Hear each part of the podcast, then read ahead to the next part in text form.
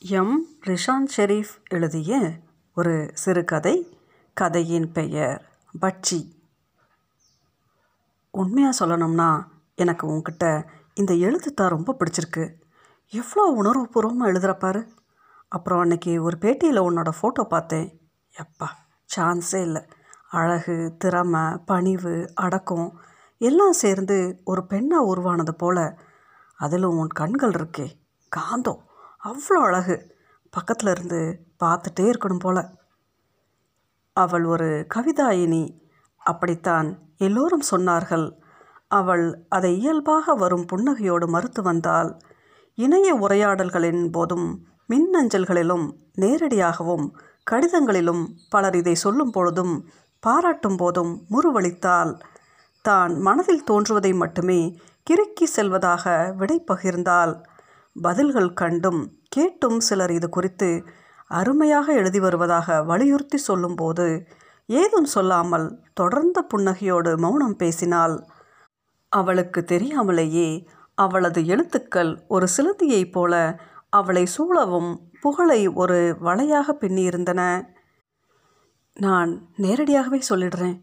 உன்னைய எனக்கு ரொம்ப பிடிச்சிருக்கு. இவ்வளோ நாளாக நான் தேடிட்டு இருந்த தேவதை கிடச்சிட்டான்னு மனசு சொல்லுது. என்னைய உனக்கு பிடிக்குமான்னு தெரியல. ஆனால் ஒன்று தெரியும். நீ எப்போவும் அழகுக்கு முக்கியத்துவம் கொடுக்குறவ இல்லைன்னு தெரியும். நான் இதுவரை யாரையும் லவ் பண்ணதில்ல. ஆனால் உன்னை பார்த்ததும் விழுந்துட்டேன். நீ என்ன சொல்கிற உண்மையாகவே அவள் மனதில் தோன்றுவதை மட்டும் தான் எழுதி வந்தால் நிறைய வாசிப்பால் தனிமை அது தரும் துயரங்கள் நிரம்பி வழிவதைப் போல உணர்கையில் அதனை பக்கங்களில் வழியவிட்டால் அவளது எழுத்துக்கள் எப்பொழுதும் உணர்ச்சி மயமாகவும் அழுகை தரக்கூடியதாகவும் சில வேளை தன்னை பொருத்தி உணரக்கூடியதாக இருப்பதாகவும் வாசகர்கள் ரசிகர்கள் சொல்லி கொண்டிருந்தார்கள். இணைய இதழ்களும் பிரபல பத்திரிகைகள் மற்றும் சிற்றிதழ்களும் அவளது படைப்புகளை கேட்டு வாங்கி பிரசுரிக்கும் தரத்தில் அவளது எழுத்துக்கள் இருந்தன.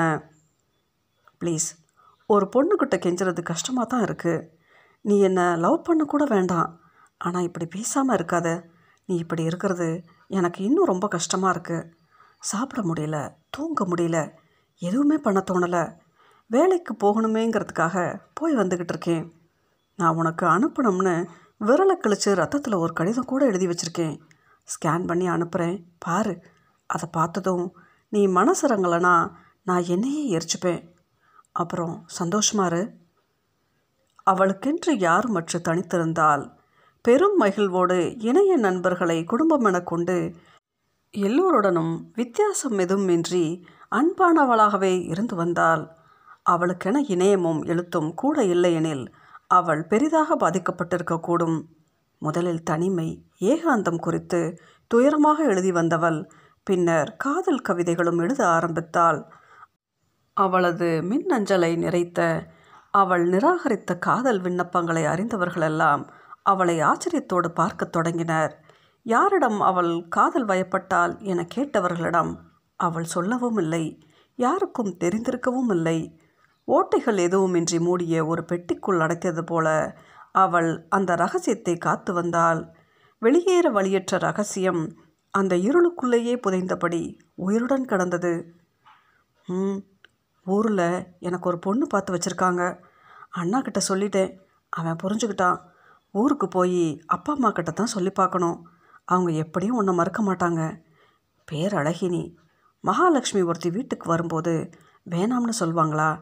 எதுக்கு நீ யோசிக்கிற? ஐய் அழக்கூடாது. அவங்க உன்னை வேணாம்னு சொன்னாங்கனாலும் நான் உன்னை கைவிட்டுட மாட்டேன். என்னை நம்பு ப்ளீஸ். ஏன் எப்போ பார்த்தாலும் எப்போவோ நடக்க போகிறதையெல்லாம் நினச்சி நினச்சி மனசை போட்டு குழப்பிக்கிற? இப்போ இந்த நிமிஷம் சந்தோஷமாக இருப்பேனே. இங்கே வா. அவளது காதல் குறித்தான மகிழ்வான எழுத்துக்கள் தொடர்ந்தன. பின்னர் ஒரு நாள் திடீரென்று அவை நின்றன. அவள் எழுதுவதை விட்டிருந்தால் இணையம் வருவது குறித்தும் எழுத்துக்களை பக்கங்களில் மேய விடுவது குறித்தும் பெரிதும் மஞ்சினாள். முன்னர் பார்த்து பரவசப்பட்ட புத்தகங்களை பார்க்கையில் கலவரப்பட்டால் அவற்றினிடையில் எப்பொழுதோ கிறுக்கி வைத்த காதல் குறிப்புகள் கொண்ட கடுதாசிகள் சிக்குகையில் தீயிலிட்டு எரித்தாள். சில வேளை அழுதாள். பசித்திருந்தாள். அவள் வளர்த்து வந்த பூச்செடிகளை பராமரிக்காது வாடவிட்டாள். ஈற்றில் ஒழுங்குமுறைப்படி அழகாக எல்லாம் செய்பவள் ஏனோ தானோவென இயங்கத் தொடங்கினாள். முன்னைய வாழ்க்கையிலிருந்து முழுவதுமாக தப்பித்து வாழ முயன்றாள். நீ எழுதுறது எனக்கு பிடிக்கல. இதையெல்லாம் நீ விட்டுறணும். ஏன் எப்போ பார்த்தாலும் உனக்கு மட்டும் இவ்வளோ மெயில் வருது? நல்லா எழுதுறேன்னு பாராட்டி. நானும் தான் எழுதுறேன். ஒருத்தன் சீண்ட மாட்டேங்கிறான். பர்சனலாக உன்னோட ஃபோட்டோஸ் அனுப்பி வச்சியா? பார்த்து வளைஞ்சிக்கிட்டு ஒவ்வொருத்தனும் பாராட்டுறான்னா? நம்ம கல்யாணத்துக்கு முன்னாடியே இதையெல்லாம் நிறுத்திடு. எனக்கு நீ எழுதுறது பிடிக்கல. அப்புறம் இந்த அழகு.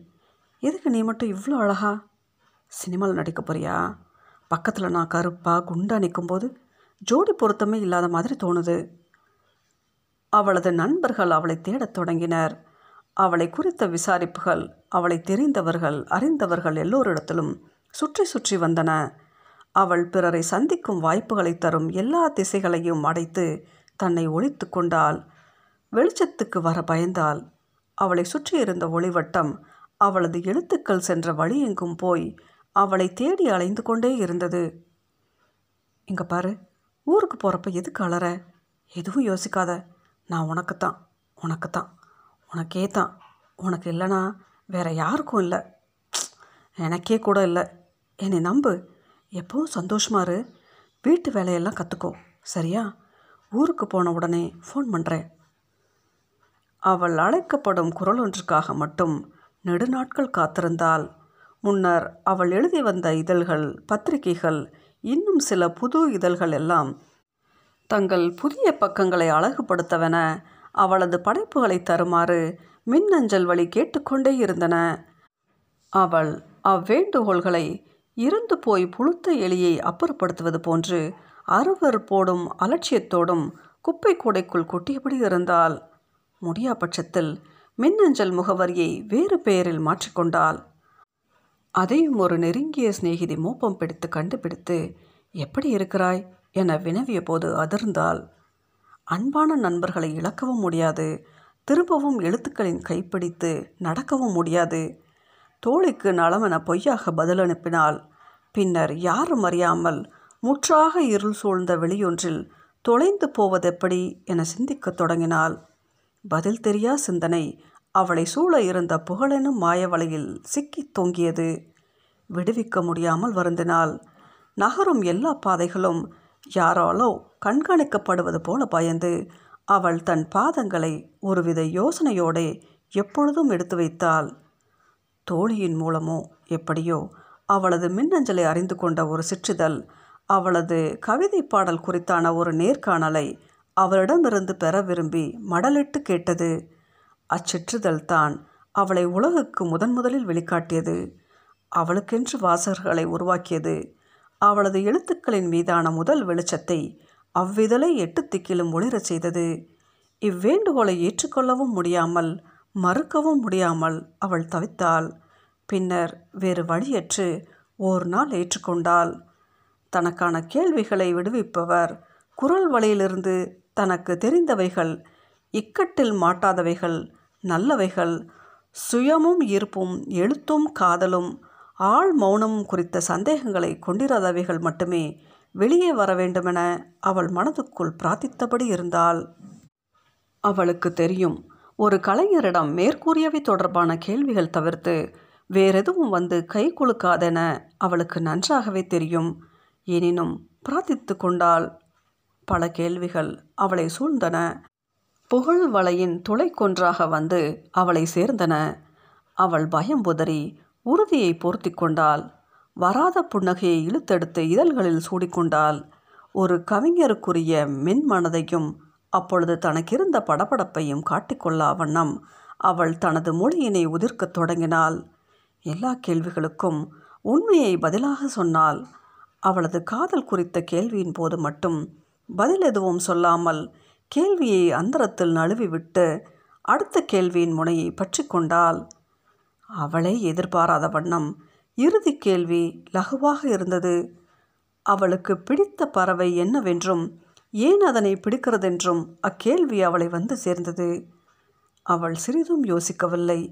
முன்னைய கேள்விகளுக்கு பதிலளிக்க யோசிக்க எடுத்துக்கொண்ட நேரத்தை கூட அவள் இதற்காக எடுத்துக்கொள்ளவில்லை அக்கேள்வி அவளது உள்ளங்கையில் வந்து உட்கார்ந்து கொண்டதைப் போல அவள் ஒரு கணம் தன் கைகளை பார்த்து கொண்டாள்.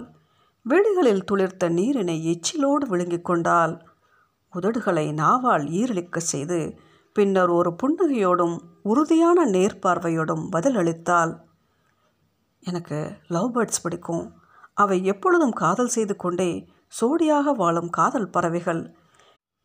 எவ்வளவு மூப்பெய்தினாலும் ஒன்றை ஒன்று பெரியாது. ஒருபோதும் நம்பிக்கை துரோகம் செய்யாது. உண்மையாக காதலித்து கொண்டே இருக்கும். தமக்கிடையே புதிதாக ஒருவர் நுழைந்தாலும் துரத்தியடிக்கும். காதலுக்கென சண்டையிடும். இறுதி வரை போராடும். காதலுக்காகவே இறந்தும் விடும். முக்கியமாக ஆண் பறவை மட்டும் அவ்வளவு நாளும் கூடி வாழ்ந்த துணியை விட்டுவிட்டு ஊருக்கு போய் அம்மா அப்பா சொன்னார்களென அன்பான காதலியை கைவிட்டு வேறொரு இணையை தேடிக்கொண்டு முன்னைய காதலிக்கு என்னை மறந்துவிடு என மேல் அனுப்பாது. ரிஷான் ஷெரீஃப் எழுதிய இக்கதையின் பெயர் பட்சி.